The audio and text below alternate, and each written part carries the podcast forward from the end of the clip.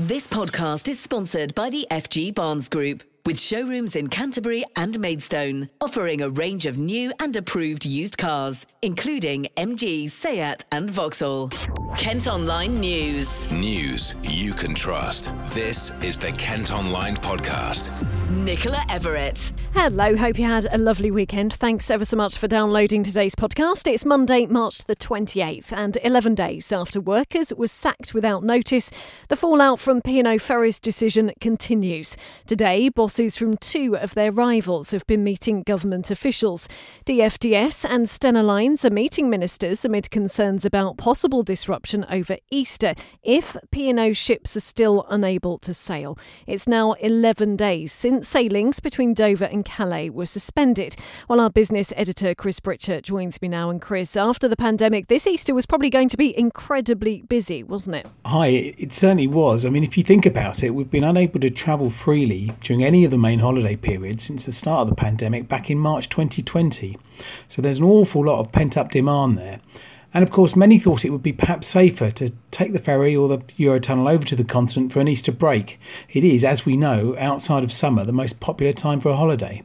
So the cross-channel operators would have been praying for a good Easter season to recoup some of the money lost over the last 2 years. We've also heard today that all ferry operators sailing from ports in the UK could be forced to pay at least the minimum wage in a bid to get P&O to reinstate its sacked staff. Can you explain this one for us and why ministers are looking to bring in legislation? Well, very simply, it's to avoid any future repeat of the fiasco we've seen this month. Basically, all ferry companies will operate under the flag of a particular nation, and in P&O's case, that's Cyprus. The consequences being that they believe they are tied to the financial regulations of that nation. P&O said they made the move due to Brexit and some tax breaks they could benefit from. But it's worth noting Cyprus doesn't have a statutory minimum wage, hence the reason they were able to bring in cheaper staff. What the government aims to do is introduce a law which would ensure that if you're operating in UK waters, then you pay the UK minimum wage. And that should stop a company like P&O being able to carry out the moves it has come into so much criticism for.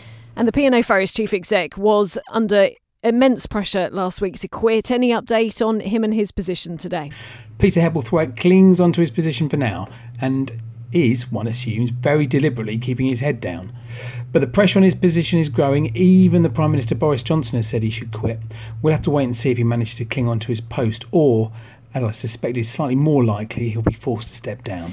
Thanks ever so much, Chris. We'll do, of course, stay with Kent Online for ongoing developments regarding this story. The Transport Secretary has also written a scathing letter to the boss of P&O Ferries today, demanding those 800 sacked employees are given their jobs back. Grant Shapps says Peter Hebblethwaite's positions become untenable. Kent Online News. Other top stories today, and a man in his 30s has died after being pulled from the River Medway. Emergency services were called to St Peter's Street in Maidstone at around 6:30 on Saturday morning.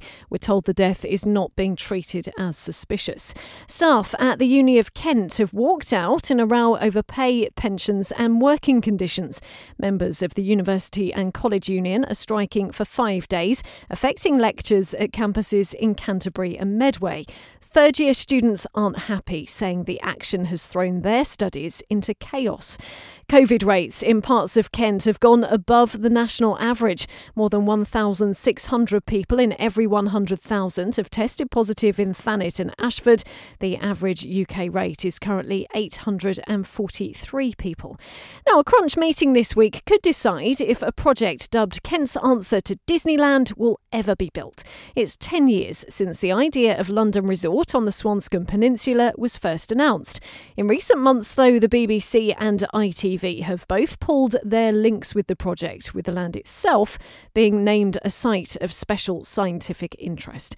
Well, Dartford MP Gareth Johnson has been speaking to our reporter Sean Delaney. At the moment, we have an environmental habitat that exists there that's actually really vital for the local area, for local wildlife. It's a very important sort of area, if you like, regionally for migrating birds and so on. And you know, initially the idea of a theme park was a good one. I supported it. I thought that actually this could bring jobs to the area. And it's become increasingly clear, however, that over the last 10 years, jobs have actually been lost as a consequence of the theme park proposals, because the businesses that exist on the peninsula now are unable to plan for the future, and that has held them back and cost jobs.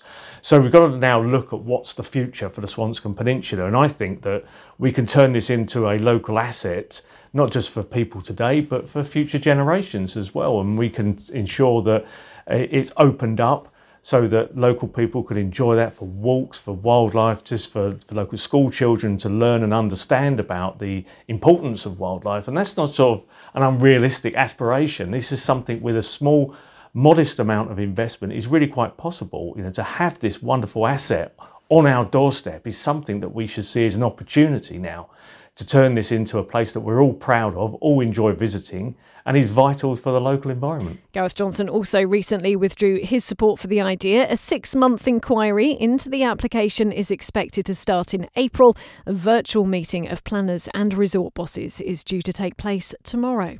This podcast is sponsored by the FG Barnes Group, with car dealerships in Canterbury and Maidstone. One of our most read stories today is that residents on an estate in Maidstone are worried they'll become isolated as their junction is shut off.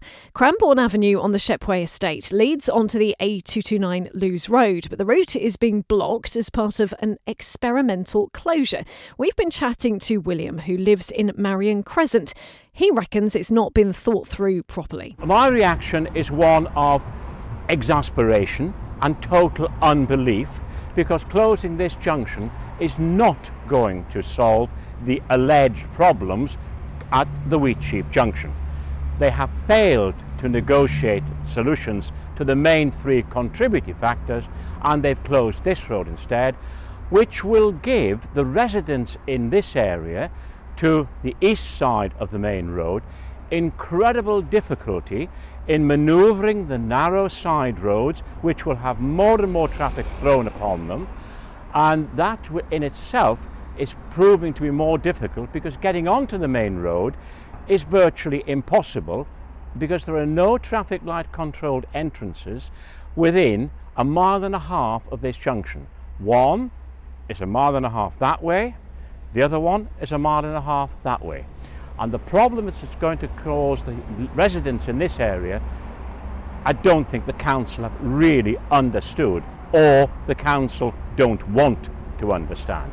And I really believe it's the latter, because this decision is being made by people who don't know the area. We are the residents, we know the problems, but this decision is being made by people who live in Bearsted and other parts of the county town, without adequate knowledge of what it's like to live in this area.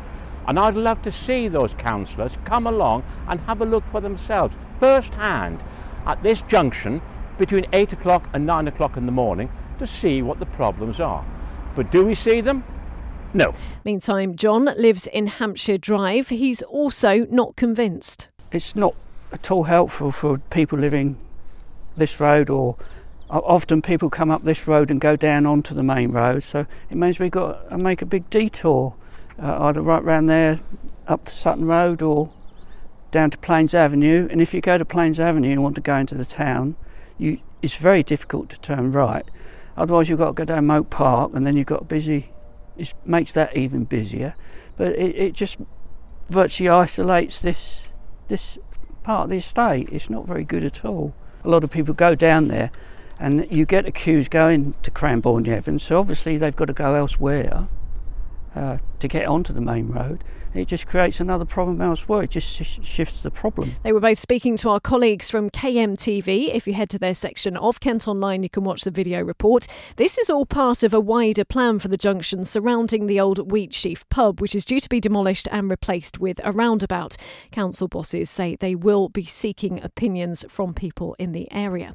At Kent Online today, you can see a picture of a large knife found near to a primary school in Raynham. The 20 20-inch hunting blade was discovered in Edwin Road, not far from Bryony School and Nursery, shortly before pupils were due to walk home. It's since been collected by police, who say it'll most likely be destroyed. The Kent Online podcast has been told a third of children here in the southeast are worried about their family having enough money to live comfortably. Action for Children has carried out a major study as the cost of living crisis continues.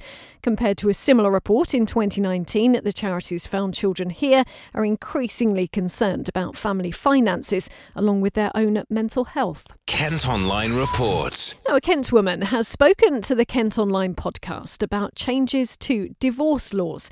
From next Wednesday, couples will be allowed to leave each other without forcing blame, meaning they can split far more amicably. Shelley, which isn't her real name, split from her husband after 30 years. She's told me how the current rules have made things incredibly difficult. We ended up having various mediators. The process was particularly difficult because it wasn't a clear-cut, it's your fault, you know, if someone has an affair or, you know, it's a case of, right, well, you've done wrong, it's your fault, you know, and that's how it goes. But when I think marriages come to a close and it's no one's particular fault, it's really, really hard to find the reason, the real reason why you've got to this point. And I think it's very painful. It's painful regardless of the reason. But I just think when you have no fault, you have to make up reasons to satisfy the court.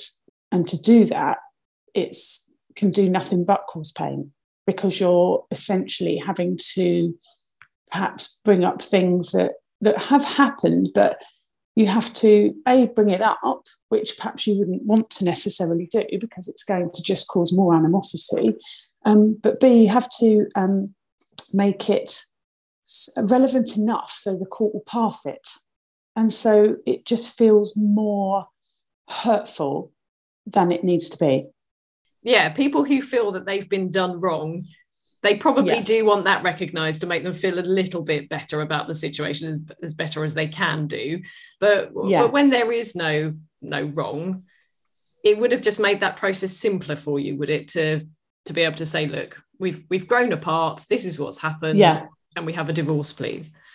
Yeah, exactly. Because you can then, you know, focus on what's important about going forward rather than looking back and trying to think of reasons, nitpicking excuses and, you know, horrible things to satisfy the court, not to actually keep things amicable. I think it just causes more animosity. It's completely unnecessary, and I think it's a good thing that the laws are changing. Well, new research has shown that people are specifically waiting for those new rules to come into force to make things easier for themselves and their children. A rundown building that was unlawfully turned into bedsits in Margate is going to be transformed into a hotel. The council's approved the work for the Grade 2 listed property in Marketplace. Developers say there are very few original features left, but they do hope to restore the layout and keep the rooms as large as possible. And George Ezra's made it an incredible 7 weeks at the top of the Kent Top 40 with Anyone For You. Charlie XCX Beg For You was a non-mover at number 2, while Jax Jones featuring MNEK stays at number 3 with Where Did You Go? Kent Online Sport. Football first, and it was a massive win for Gillingham at the weekend as they moved further from the League One relegation zone. They beat Accrington Stanley 2-1 away from home. The Gills were 10 points from safety when Neil Harris took over as manager at the end of January. They're now 4 points clear of the drop zone. He spoke to us after the final whistle. We knew it was going to be tough today. We knew we'd have to stand up physically, and I've got to say, for the majority of the game we did. There was a few choice words at half time from myself about our lack of quality and the physicality of a couple of players that didn't do enough for me first half. But key moments, goalkeeper, key moments, great saves. Other end, 2 clear-cut chances, we put the ball in the net, and football's about scoring goals at the key times and winning games, and today, credit to my players for finding a way. Goalkeeper man of the match for me, and I thought it was excellent. I thought my centre forwards were really good and the goalkeeper was excellent. I'll let the rest off in between because they've been very good since I've got here, but But at key moments, you need the goalkeeper to stand strong, and he did. And centre forwards, Charlie Kelman, I've talked about before. He's got the ability to score goals at this level, I believe, if he's got the confidence in himself. And Big V, he's a handful, and just showed his aggression and what he's about going up against the young goalkeeper. Well, the manager there just mentioned him, so let's hear from goal scorer Charlie Kelman. It doesn't matter how we get 3 points. At the end of the day, no one's going to remember the game. They're just going to remember the scoreline in 3 or 4 weeks' time. You know, every game that we play, we need 3 points now or picking up results. So at the end of the day, we win today, go again next Saturday and keep going until we're at the end of the season. Also a tough task for us because Accrington's home record has been really, really good of late, and to come here and take all 3 points, what's the mood like in the dressing room? To be fair, the gaffer didn't tell us till after. He wanted us to just focus on the game, which is good. But, you know, we were buzzing, but at the end of the day, we were also disappointed that, you know, it weren't the best performance, but 3 points, that's all that matters in this football. It's another huge game at the weekend. The Gills travel to take on Sunderland on Saturday. And in cricket, Kent's Zach Crawley struggled with the bat as England were beaten by 10 wickets in the final test against the West Indies. He could only manage 7 and 8 runs in their 2 innings in Grenada. The result means England have lost the series 1-0 and now gone 5 series without success for the first time in their history. Well, that's all from us for today. Thanks ever so much for listening. Don't forget, you can follow us on Facebook, Twitter and Instagram. Plus, you can get access to the ad-free Kent Online premium site. To do it, just head to kentonline.co.uk/subscribe. News you can trust. This is the Kent Online podcast. This podcast is sponsored by the FG Barnes Group, with showrooms in Canterbury and Maidstone, offering a range of new and approved used cars, including MG, Seat and Vauxhall.